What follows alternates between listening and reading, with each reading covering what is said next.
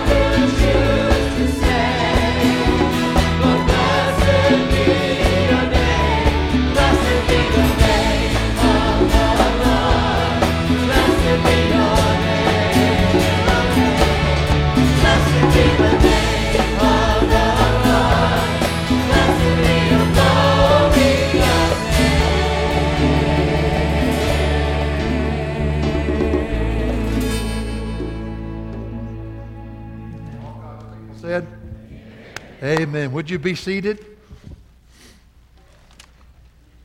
I want you to know thank you so much for praying for me. And it seems like it's been forever on a wonderful, wonderful trip.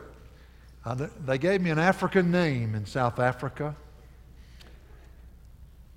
and it's called Muso. Matter of fact, the group that was down there called me Bubba Musa.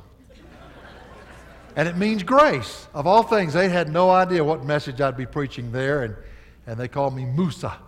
And I thought, well, okay, that's a good name. So I'm Bubba Musa from this point on. Wonderful trip. Uganda, one of the toughest places I've ever been in my entire life. I guess they have one main paved road throughout the whole country. That's the only one I saw. And everything else outside the cities, which were full of holes anyway, the, the roads, you could drop a Volkswagen in them, were dirt roads. You didn't have four wheel drive. You do not make it over there. Sleep under mosquito nets. That's a malaria infested area. But oh, oh, what awesome times preaching over there.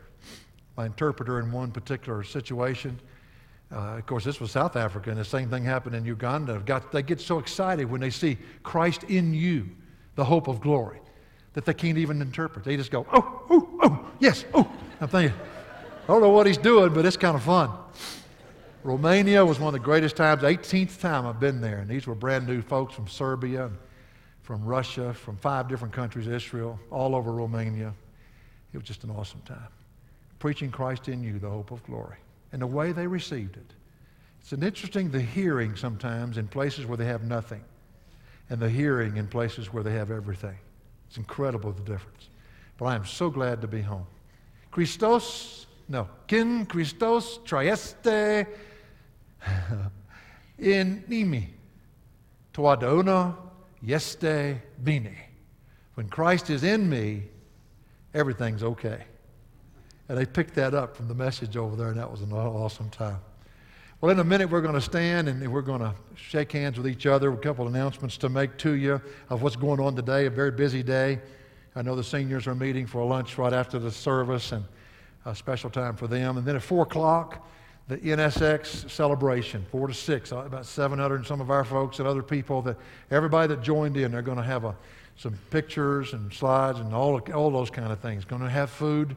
I understand that usually is a draw but from 4 to 6. And then at 6.30, there's a special children's musical going to be up in room 231. But for the NSX, watch the video screen. Is that correct? Yes, sir. I'm going to do what they told me to do. Okay, right there.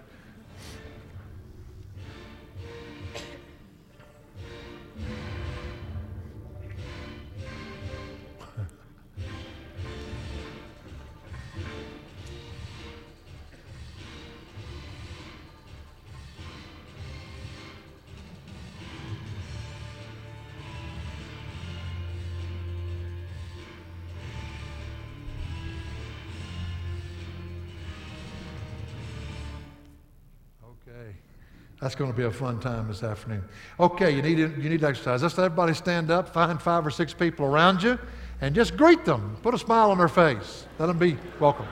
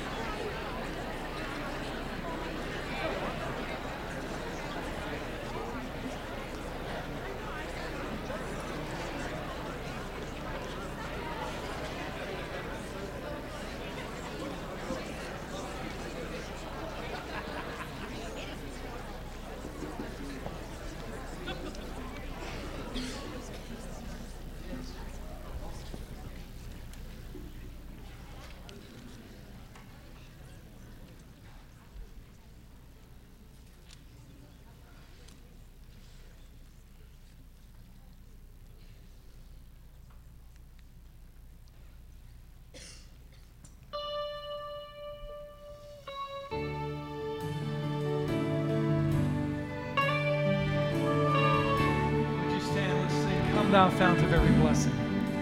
Come thou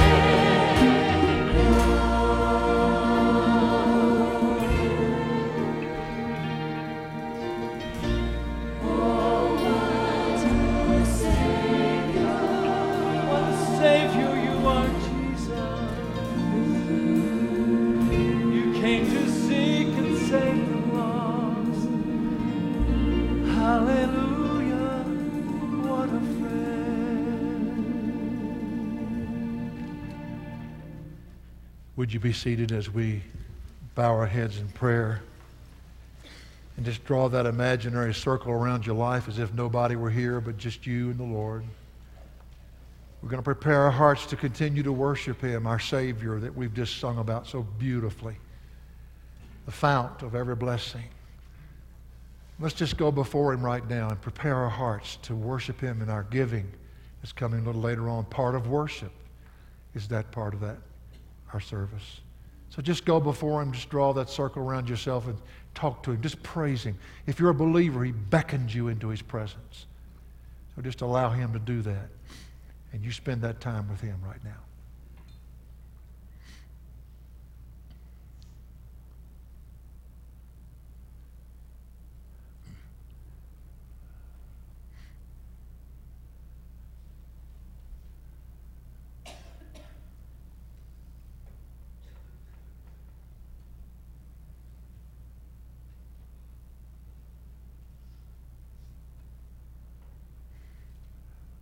Ask Him if there's anything in your life this morning that's grieving or quenching His Spirit. Maybe it's an attitude, something like that. I don't know. Just let the Lord speak to you. It's personal. When He convicts you, just remember that confession is part of it. Repentance is never promising to do better. You won't do better. It's changing allegiance, letting Jesus be Jesus in you. So just spend some time with Him, just for a moment or two in this area.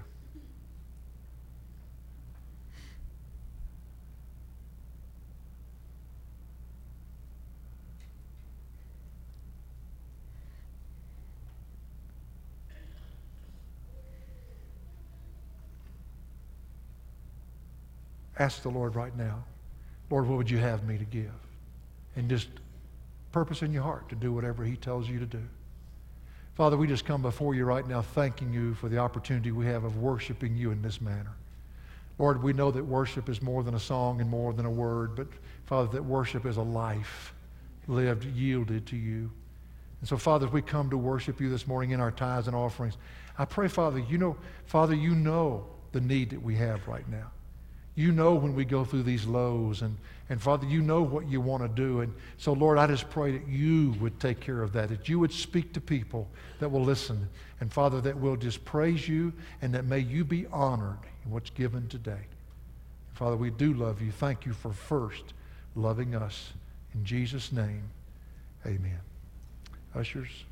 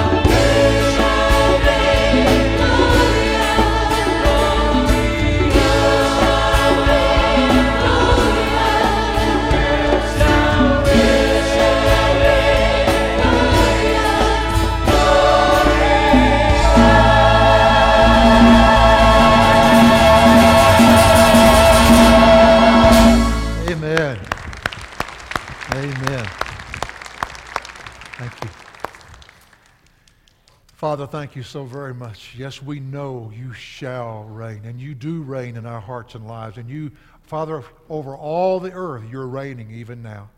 Thank you, Father, the world's not falling apart, the world's coming together. Lord, we thank you that in Christ everything consists. And Father, as we come to the Word today, I just pray that you'd open up our ears. May there not just be anointed preaching, but may there be anointed hearing. And Father, may we begin to hear what you're saying to us. May we begin to understand our security and our stability that we have in the Lord Jesus Christ.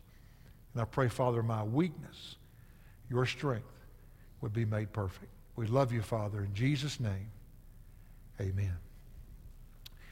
Well, you finally this morning turn with me to the book of Jude. The book of Jude. We've been trying to get there now for about a month and a half, and we're finally arriving. The book of Jude, small little book, one chapter, such a powerful book. I've, enti- I've decided to entitle this series Snakes Around the Water. Snakes Around the Water. And we're going to be looking today at Jude, verse 1 and verse 2. And I want to entitle this message Blessed Assurance. Blessed Assurance. And while you're turning there to the book of Jude, I'm so grateful this church is built on Christ, not a man.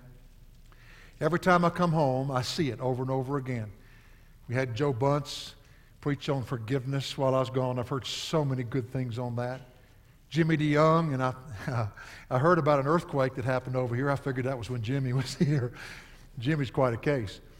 And then we had our, our own uh, Dudley Bristow, and what a wonderful, wonderful heart he has, and a wonderful message he had for our church. And that's what it's all about. It's built on Christ. And I'm so grateful for that. And that's really what we're going to be looking at in our text today. That security that we have in Christ Jesus. That He, He's the one it's all about, not us.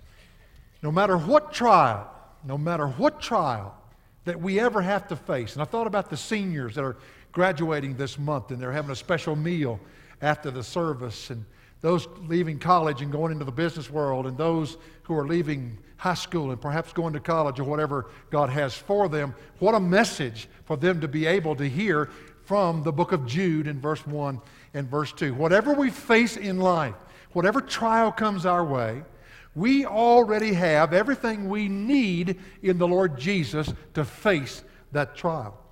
Paul said it in another way in Colossians 2:10. He says, "In him, Christ, you have been made complete." Now let's keep this in mind as we begin this study of the book of Jude. The book of Jude as I said, is a very small, but a very powerful and a much needed book in the church, and particularly in the 21st century. I chose the title of Snakes Around the Water because the major portion of this book is going to be dedicated to warning these believers about the false teachers that are among them, that not so much out there, but are in here. And they take, and their prey is on the water of God's Word. They try to change it. They want to exchange it for a lie. They want to distort it. And so the warning is about false teaching and false teachers that get inside the body of Christ. Now, let me explain why I chose the term snakes around the water, the water being the Word of God. Years ago, I was in Mississippi and I was doing a camp. And a couple of the young people there, uh, youth leaders, they said, Wayne, we want you to, we know you like to hunt and we, we're going to do something we think you'll be excited about this week. And I said, What's that? They said, We're going to go out and we're going to, sh- we're going to shoot water moccasins, only they're cottonmouth water moccasins. Now, how many of you know what a cottonmouth water moccasin is? That's not a friendly snake. They're stumpy little rascals, and they're big as a tea glass in the middle, and they will eat you alive. I mean, they, they, when they open their mouth, it's white, just like cotton and they're not afraid of you. In fact, if they hear you, see you, or anything around you, they'll come to you. And they're very mean. There's some dead people that would still say they only they will not bite you underwater. it didn't work real well that they drowned that way. But there's they, they have all kind of rumors about them. But I want to tell you, they are very aggressive, very mean snakes. They had a huge lake at this camp, and I asked them why we were going to do that, and they said, Well, there's so many cottonmouth moccasins on this lake. We've got a lot of children coming in here in about three weeks. They're going to be having camp. We teach canoeing. We're down at the lake. We're down at the water, at the docks, and all. Of, we've got to get rid of as many of them as we can. We don't want some young child to be bitten by a cottonmouth moccasin. So I said, Great. We went out about midnight. We were in a canoe. That was my first, I should have been my first clue. you know, if you're in a canoe, and I, at that time I weighed 300, but I told everybody I weighed 298, so sounded better. They told me to get in the middle of the canoe. You know why? Because I'm the biggest person. And I sat cross legged in the middle of a canoe. You know, a canoe is real sensitive, and if you move too quickly, you're upside down. The guy in front of me had a paddle and prayer. The guy behind me had a paddle, I thought, and that's all, and prayer. But he also had a 357 Magnum pistol that I did not know he had. I think that's probably why I'm still wearing hearing aids at my age. I'll tell you about that in a minute. So I said, How do we do this? They had a great big spotlight. They said, Well, just watch. We get out in the, we get out, we're drawing about this much water. I mean, we're this high above the water. Now they're going to come into the canoe. Normally you have decent sized people, you're sitting up about this far. But we're, we're heavy. We're, we're this much into the water. So we go out in a pretty good ways to where it hadn't been disturbed, and we just stop. They have little cull paddles, and they stop the thing and just ease it and idle it there. And I said, What are we doing? They said, Just be quiet. Waited about 10 minutes, and then they turned that spotlight on. I had fished around these lakes for years of my life, and be, I guarantee you one thing I'll never do it again at night. Because when they turned it on those bushes, those cottonmouth moccasins were all up in those bushes around the lake. I'm thinking, oh my. Of course, as soon as we turn the light on here, they come. Plop, plop, and they're swimming right out to the boat. Now, we're this, we're this far above the water. And they're my two, my two buddies that were, their prayer life really increased, by the way, that night. But they were saying, shoot, shoot. And I was using a double, double barrel uh, 20 gauge shotgun. Now, I don't know if you know what I'm talking about, but if you have a light on something and you can't see the end of the barrel, how are you going to shoot? And so finally, I just started pointing and shooting, and we killed about 14 of them in about 45 minutes. But one of them was coming towards us, and I couldn't see it. I couldn't see the end of the barrel. I knew the snake was coming. I said, Shoot, shoot. I said, I can't see. And the guy in front of me said, Just do something. Just shoot. And about that time, that 357 Magnum went off beside this ear right here and like to blew my eardrum out. And he killed that thing. And I mean, they were big, big snakes. Thanks a lot, Wayne. Really appreciate this. Came to church today to really be encouraged and appreciate your story. Now, why would you tell a story like that? There's a reason. Did you realize those snakes were not in the deep water? They were only in the shallow water of those lakes. Now, I want to draw an analogy with that. We have a lot of Christians that will come on Sunday, maybe, or whenever, and they'll, they'll listen on a tape or they'll read a book, but they never get in the Word of God for themselves. They never let the Word of God get deep inside of them. They, they seem to misunderstand that this is your spiritual refrigerator and desperately needed in the spiritual walk. And for that reason, they stay in the shallows. You ask them about doctrine, they don't know what you're talking about. Don't, don't get too deep, Wayne. Don't get too deep. Uh, and, and, and it's amazing. They don't understand that they become fodder for the snakes that hang around the shallows of the water. The more we hang around in the shallows of the water in our Christian walk, the more we take, take it for granted that, that God's going to do this or God's going to do that, and we don't understand what His Word has to say, then what happens is that's when the false teachers step in. They're not in the deep water, they're only in the shallow water. They can't touch you when you get out in the depths, but they can get you when you're in the shallow water of God's Word. That's why I chose the title Snakes Around the water. Now, in his epistle, Jude defines for us, and, and we'll see that the next time, begin to see it, the characteristics of these snakes and how they, how they attack the doctrine of the church. They seek to distort and to exchange it for deception. Now, we begin this with a greeting. Now, this understand something. This is not just a, a greeting. This is under the inspiration of the Spirit of God. And it says in verse 1, Jude, a bondservant of Jesus Christ and brother of James. Now, just who is this Jude? Or you could translate his name Judas. It's exactly the same word in the Greek. And some translators correctly do that in their version. The, the text says two specific things about this man by the name of Jude or Judas. First of all, it says Jude, a bondservant of Jesus Christ. Now, we need to understand that term. The, the literal word for bondservant is the word doulos. And doulos is the word that means slave. It's interesting how the translators, in order to get a different view of being a slave, like some people we view slavery, uh, into existence, they wanted to help us understand it better, they put bondservant. They didn't translate it slave. Most translators didn't. See, the word bondservant has a different connotation. It's not the kind of slavery that we understand. It's a, it's a different thing. It's, it's somebody who chooses to be a servant. Look with me in Deuteronomy, if you will, chapter 15 and verses 12 through 17. If you have your Bibles, Deuteronomy chapter 15, verses 12 through 17. Now, this is the way that slavery needs to be understood. Not in the way that we understand it, not in the way South Africa understands it, not in the way the South understands it. Totally different. That's why the term bondservant is used.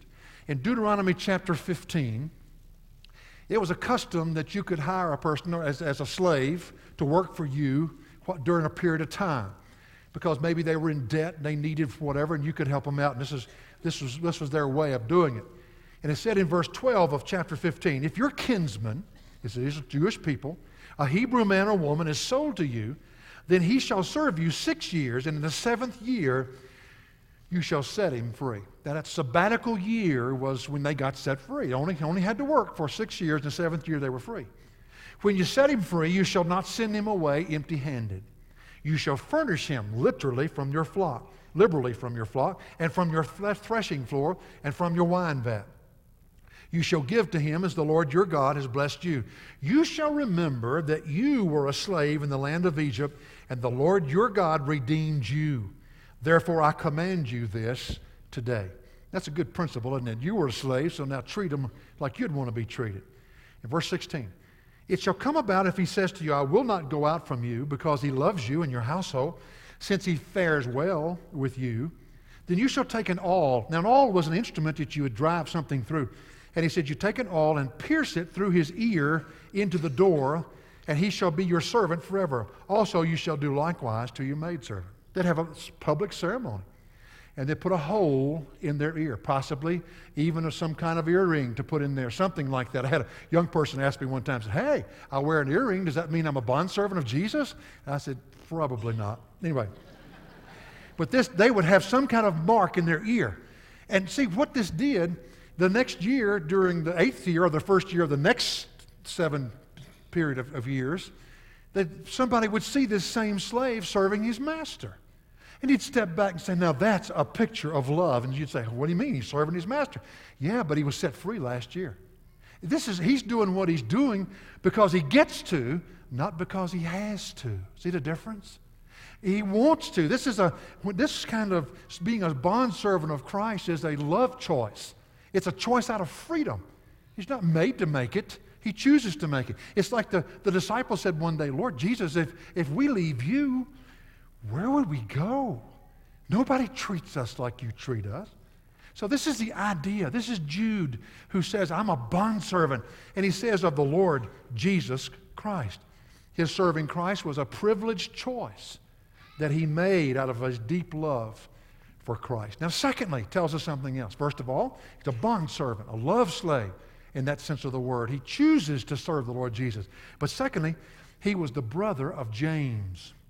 Says Jude, a bondservant of Jesus Christ, and brother of James. Now, since this designation, brother of James, is given to him, most people agree, and I'm standing with them, that this is the half brother of Christ, Jesus Christ.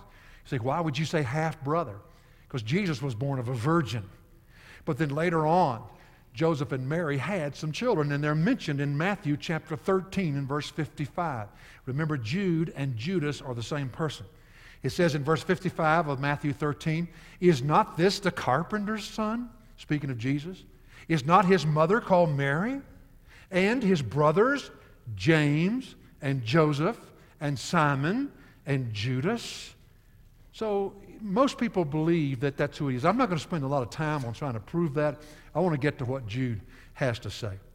But now that we know, or we think we know who he is, we know about his life and how he served the Lord, the text says three things about the recipients of this letter that I just want us to dwell on today. I could have gone into verse 3 and 4, which talk about the deceivers and the battle that they're in, in for.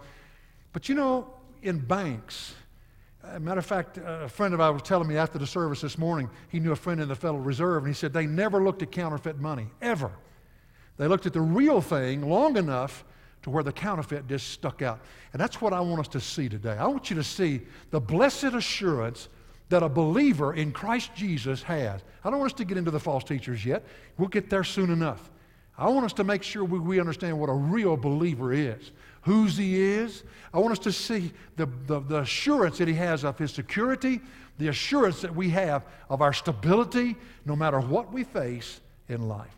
So, the first thing he does here, he assures them of their security in Christ. You're talking about being secure. Now, remember, everything that we face, we have everything that we need as we face it in Christ Jesus. We have everything. Jude says in verse 1 To those who are the called, beloved in God the Father, and kept for Jesus Christ. Three things about the believer that are so very important. Those who are the called, beloved in God the Father, and kept for Jesus Christ. Now, if you're here today and you're a believer, these things are true about you. You need to know this. What a beautiful description Jude gives them of their security in Christ. First of all, he says, We are the called. Now, the definite article is put in front of the word called.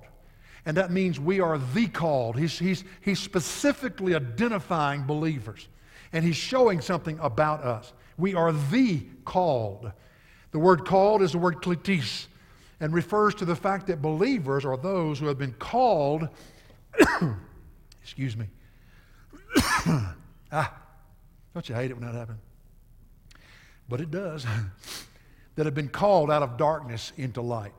Now, the word called is used throughout the New Testament to refer to believers. It's something that is, it's, a, it's a word that covers from A to Z what God has done to effect our salvation. We are the called. In fact, one of the better places to look and one of the most comprehensive places of what that calling involves is Romans chapter 8, verse 28 through 30. Romans 8, verse 28 through 30. It says, And we know that God causes all things to work together for good to those who love God, to those who are called according to his purpose. For those whom he foreknew, he also predestined to become conformed to the image of his Son, so that we would be the firstborn among many brethren. And these whom he predestined, he also called. And these whom he called, he also justified. And these whom he justified, he looks all the way to the future until everything's over with. He says, These he glorified. Now, that he sees it as fin- finished, but we're still in the process. Now, the word refers to the past, it refers to what has already taken place. It, it refers to what God has done to every believer's life, every believer's life. Now, it's an interesting thing here. The King James Version uses a different word than the word called. It picks it up and says that it's the word sanctified. Not to those who are the called, but to those who are the sanctified. Oh, don't, don't ever discount that. Both of them paint a beautiful picture. In fact, the word sanctified gives us a lot of the details of what the word called encompasses. Instead of saying those who are the called, it says those who are the sanctified. The word sanctified is the word hagiazo. Hagiazo means to be made holy, but you've, oh, you've got to understand the, the beauty of this word. It means something was in the mud. Something was so filthy and dirty, it was unusable. And it was a mess. And somebody reached down, took it out of that mess that it was in, took it and washed it and cleaned it and got down into the details of it and made it something into brand new and was made it usable again and now gives it a brand new and a very special purpose. Wow. So, putting the two texts together, we see a complete picture, a more complete picture of what our calling is involved.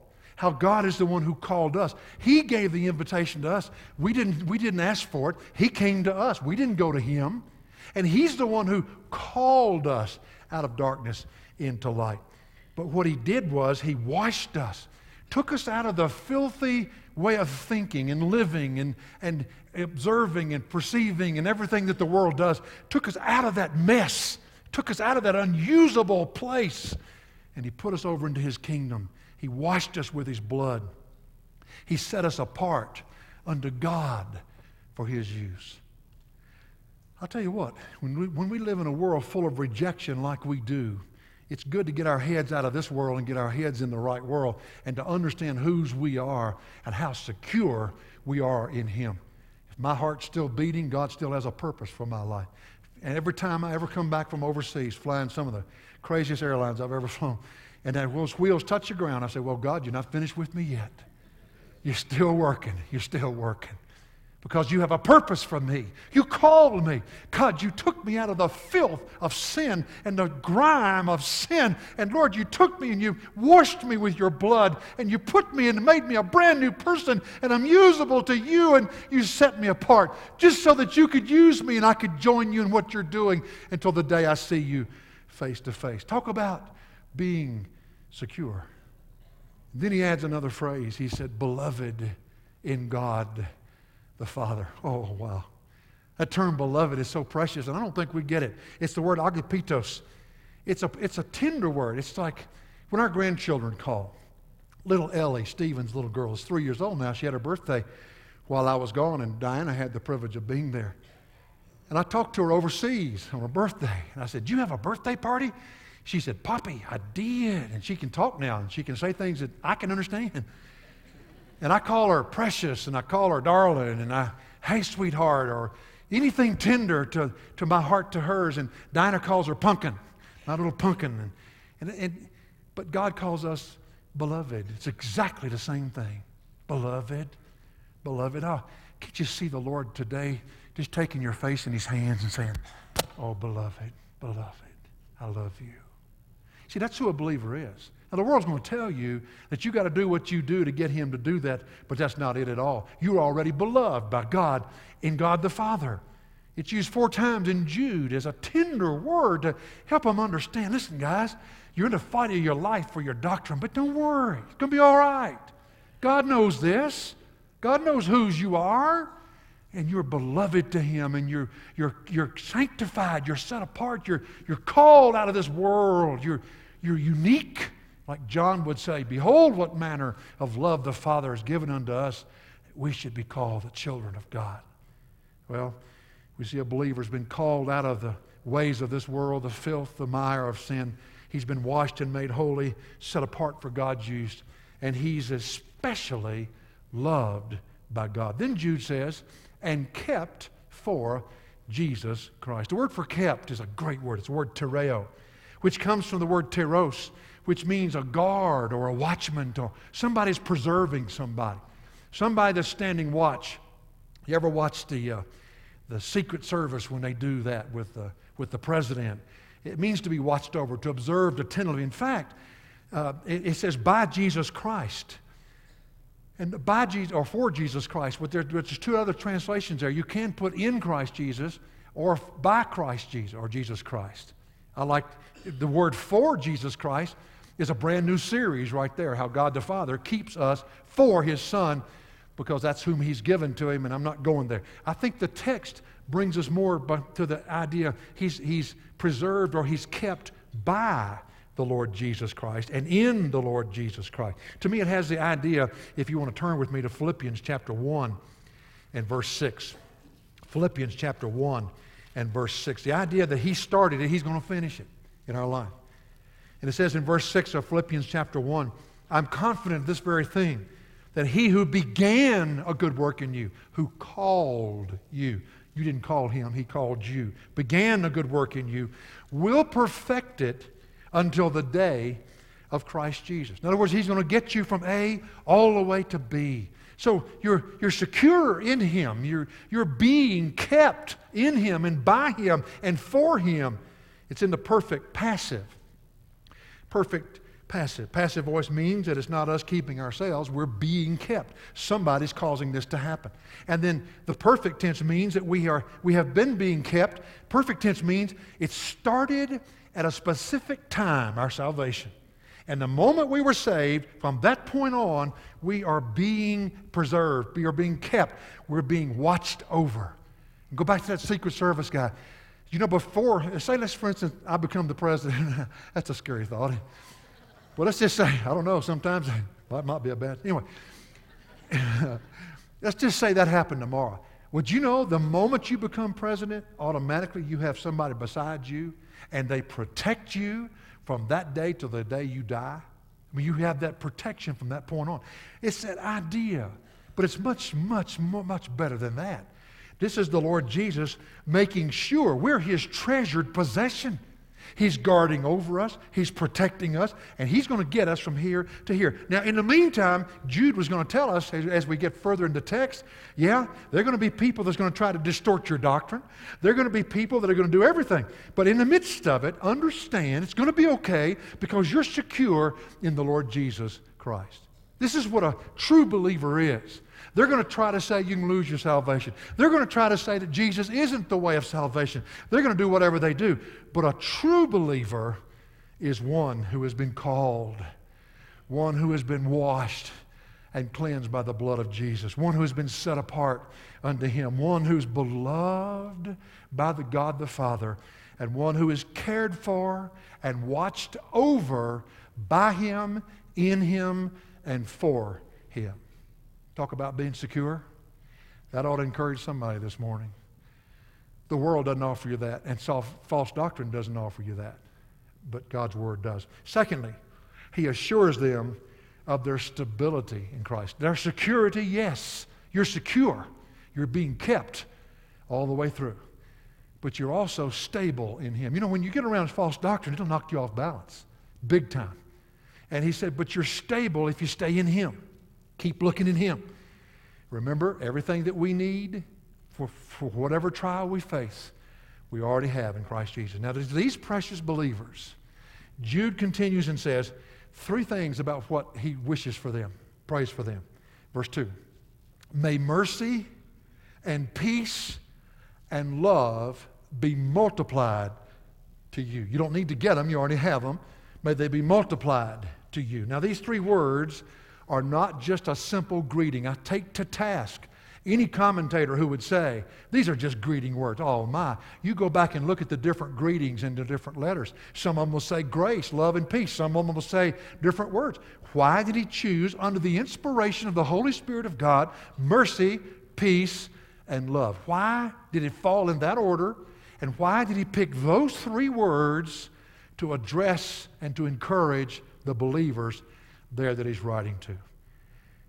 These words that are inspired by the Holy Spirit are the things that they're going to eh, have to draw from in the battle with the false teachers they're about to have.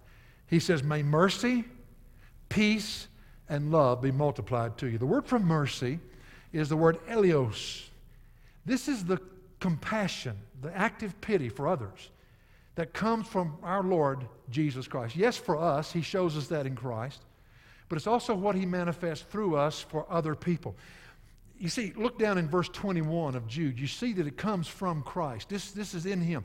Grace is a huge house that has a lot of rooms, and one of those rooms is mercy. One of those rooms is love. One of those rooms is peace. But it's a big house. The word for mercy down in verse 21. I keep, your, keep yourselves, rather, in the love of God, waiting anxiously for the mercy of our Lord Jesus Christ to eternal life. So he's the well that this mercy is going to flow out of. We already have it. We don't have to go get it.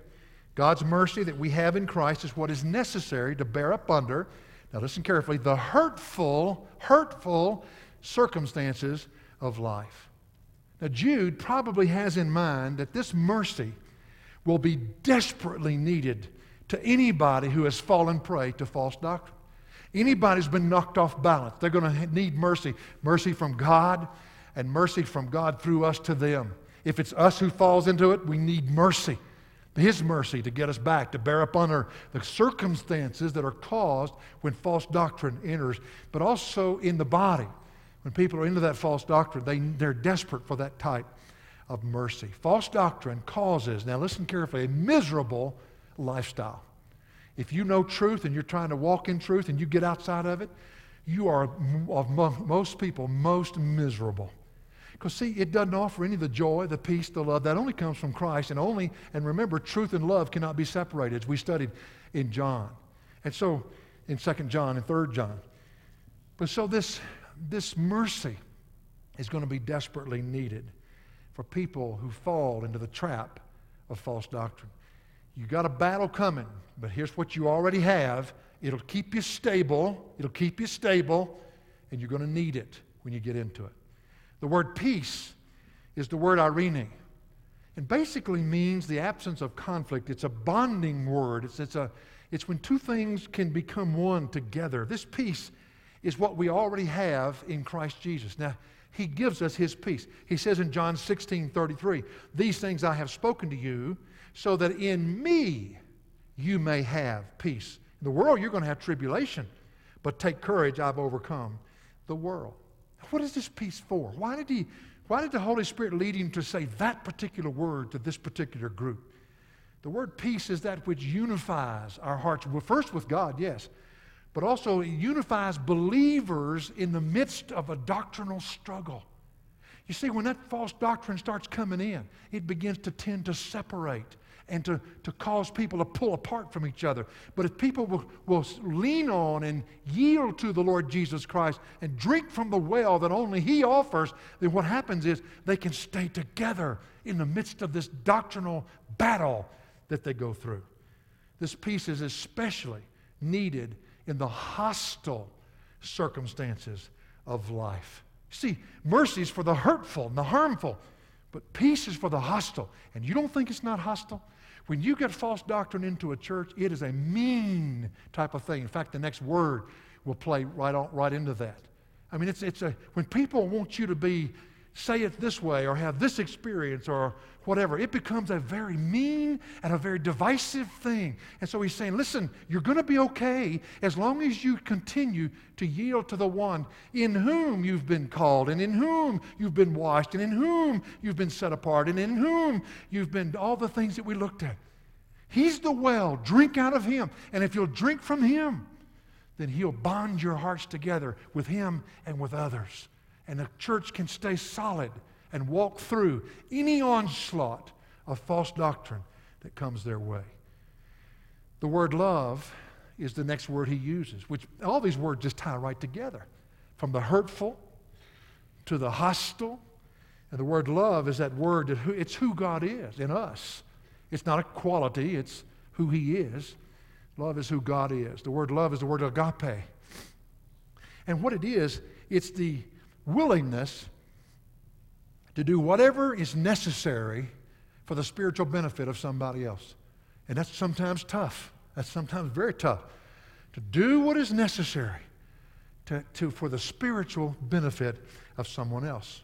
Love is especially needed in the hateful circumstances of life. Mercy for the, heart, for the hurtful, peace for the hostile, love for the hateful circumstances of life. You can't find any of these three things outside of the Lord Jesus Christ. When you're going through these difficult battles that this, these people are going to have, which we have even today, you mean to remember whose you are and to live out of the well that He offers. Don't go anywhere else. You won't find it. What you need, you already have in Him. If you've ever been around anybody who's fallen into the trap of false doctrine, you know exactly what I'm talking about. Divisive? Are you kidding me? They'll pull away from you so fast make your head swim. And they'll pull as many people as they can with. And then they begin to tear you down so they can tear your message down. It's, a, it's just an old cycle. It's been going on all the way back to the beginning. Hadn't changed.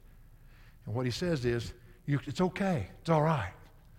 Even though they're coming in and even though many people will fall, you've got the mercy in you. Even if you fall, you've got the mercy to bring you back, and you've got the mercy within you to reach out to them. You've got the, peace in your heart that binds your hearts together.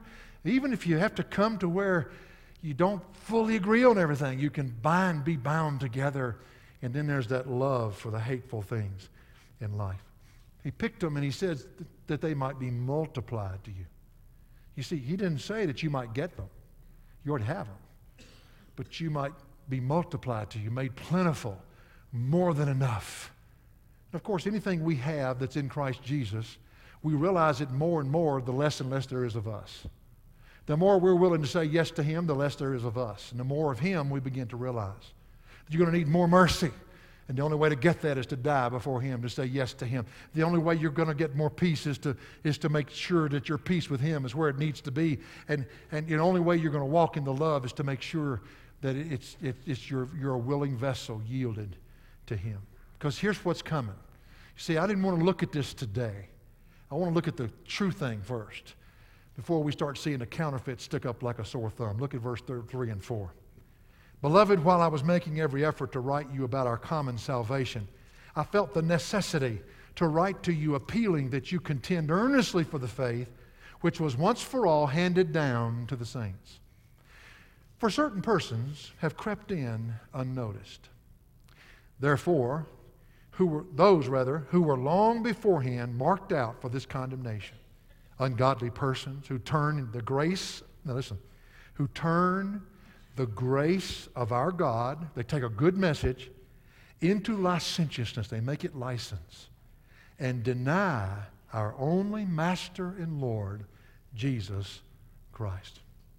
Before he ever gets to the fight, he encourages the people, encourages them as he greets them. As to, first of all, their, their security in Christ. Don't panic. You're going to be all right if you just continue to yield to him and their stability in Christ, everything that's needed to face what's coming, they already have. So just let Jesus be Jesus in you. I don't know that that blessed my heart preaching it twice today. I studied it and need to hear it three times. We need to rejoice, brother, sister in Christ. Keep looking at Him. Everything else He's got in control and He'll take you through whatever it is you have to face and keep your feet stable on the ground. Isn't it wonderful to know that we have Christ in us? While we were in Africa, Curtis went with me in South Africa and then on to Uganda. And in Uganda, we support the uh, area AMG Ministries. That's Dr. Spiros Zodhiates' ministry. Uh, he helped found it. And it's, uh, it's a beautiful ministry. It's, it's advancing the ministry of the gospel. And they have places all over the world. I've never talked to anybody that worked in AMG on any continent that wasn't a top notch. But they wanted us to go to one of their orphanages. I'll tell you what, excuse me my cold, it's, uh, just hang with me. But we went to one of the orphanages, and uh, I tell you what, you want your heart ripped out? Just go to one of those all little black faces, Christian orphanage. Most of them had come to know Christ. The stories were horrendous. We went in and they sang for us and they had fixed us a little snack and they had it all fixed up. And then they, he asked them if any of them wanted to share their testimony. And one little girl started talking, about 14, 12, 14 years old. And when she started talking, man, tears started flowing out of her, out of me, and out of everybody. Her mom and daddy died of AIDS.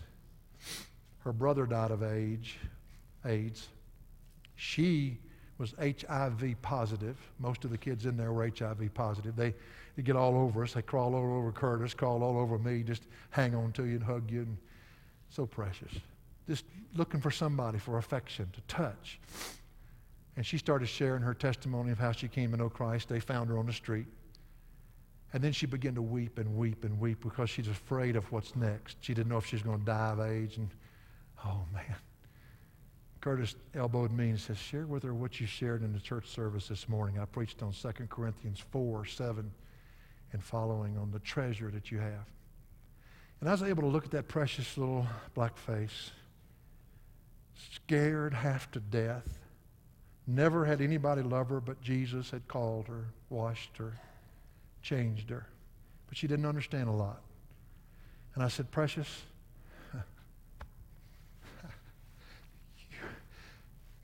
you have a treasure in your heart. I know it doesn't look like much on the outside because we what we have to deal with. But I said, precious, it's going to be all right. God's going to get you through whatever you have to face if you'll just keep bowing before Him, keep trusting Him. And one day, one day, He's going to take you out of here. And you're going to be with Him in a much better place forever, forever, and forever. whatever you have to face. You know, it's one thing to say that over here, it's another thing to say that over there. And what they don't have, and the, the hope that none of the world could offer them, to say, You're an earthen vessel. And that earthen vessel has already been seen because of what you have. But inside of you, there's a treasure. There's a treasure. That's who a Christian is. That's who a Christian is. Jude says to his precious beloved believers, understand whose you are, understand your security in Him, and understand your stability in Him, and don't worry about a thing. Just keep trusting Him, and He'll get you through every bit of this. Then he brings up the counterfeit.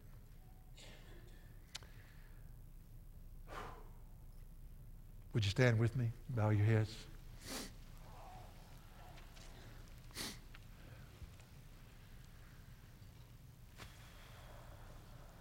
Father, we thank you so much for the opportunity.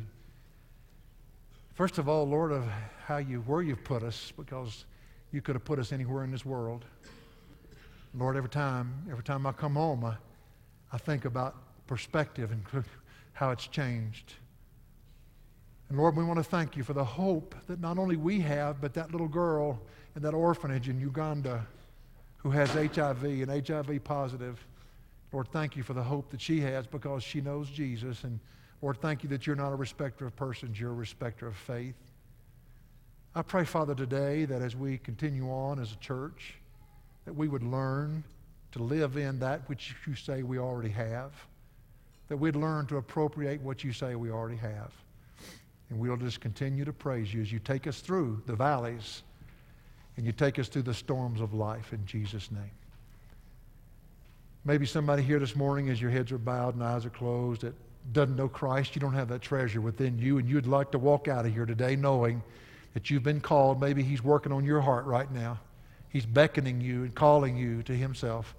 And you'd like to come towards me and go to my right and your left to people that would love to pray with you, encourage you.